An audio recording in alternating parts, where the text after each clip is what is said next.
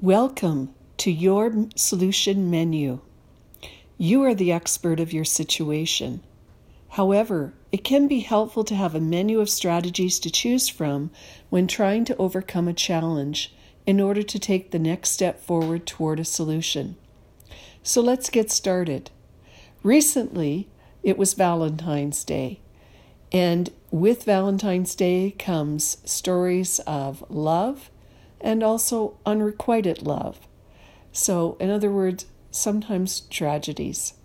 So, I'm wondering if you've struggled with the same kind of challenges. What do you say to people when they have had a breakup? Well, here's some ideas. First, what about just actively listening? That actually takes some time and effort believe it or not, to hone that skill.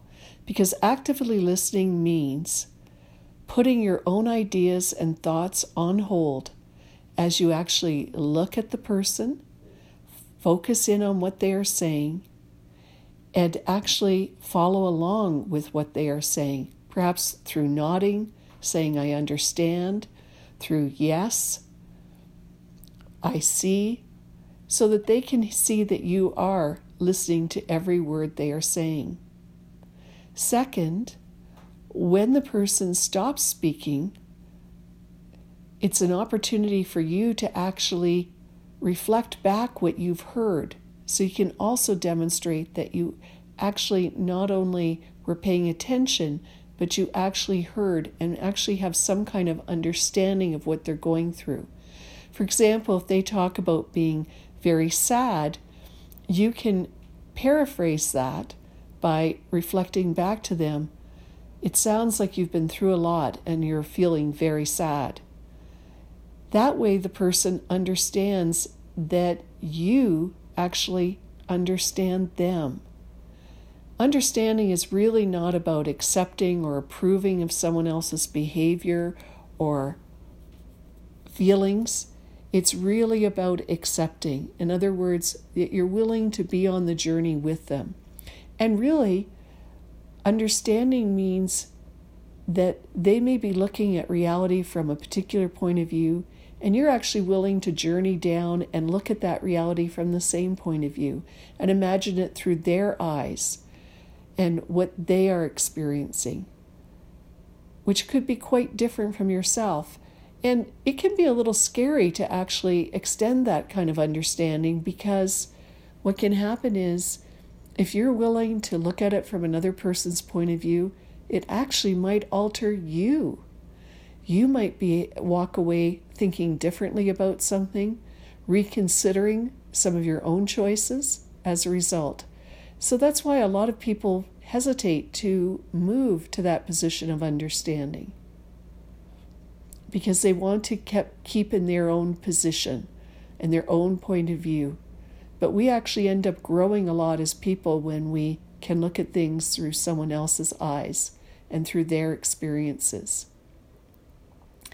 Another thing is to recognize that you may not fully um, agree or approve or any of that with someone else, and that's not the important thing. As I mentioned, it's about acceptance.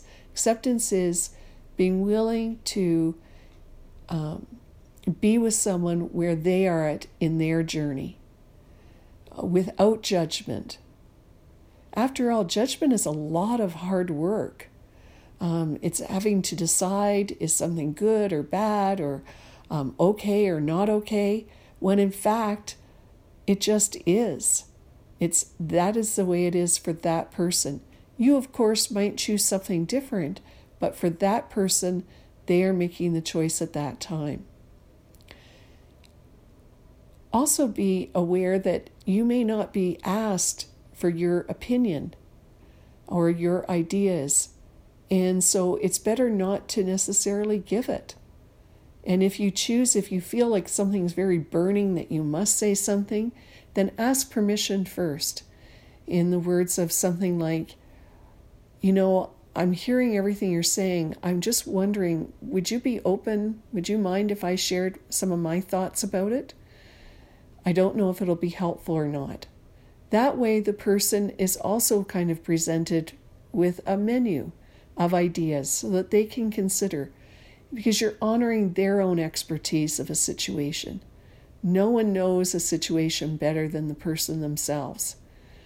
They know themselves better than anyone else of knowing what they perhaps have tried and maybe never shared with anyone else what they've done.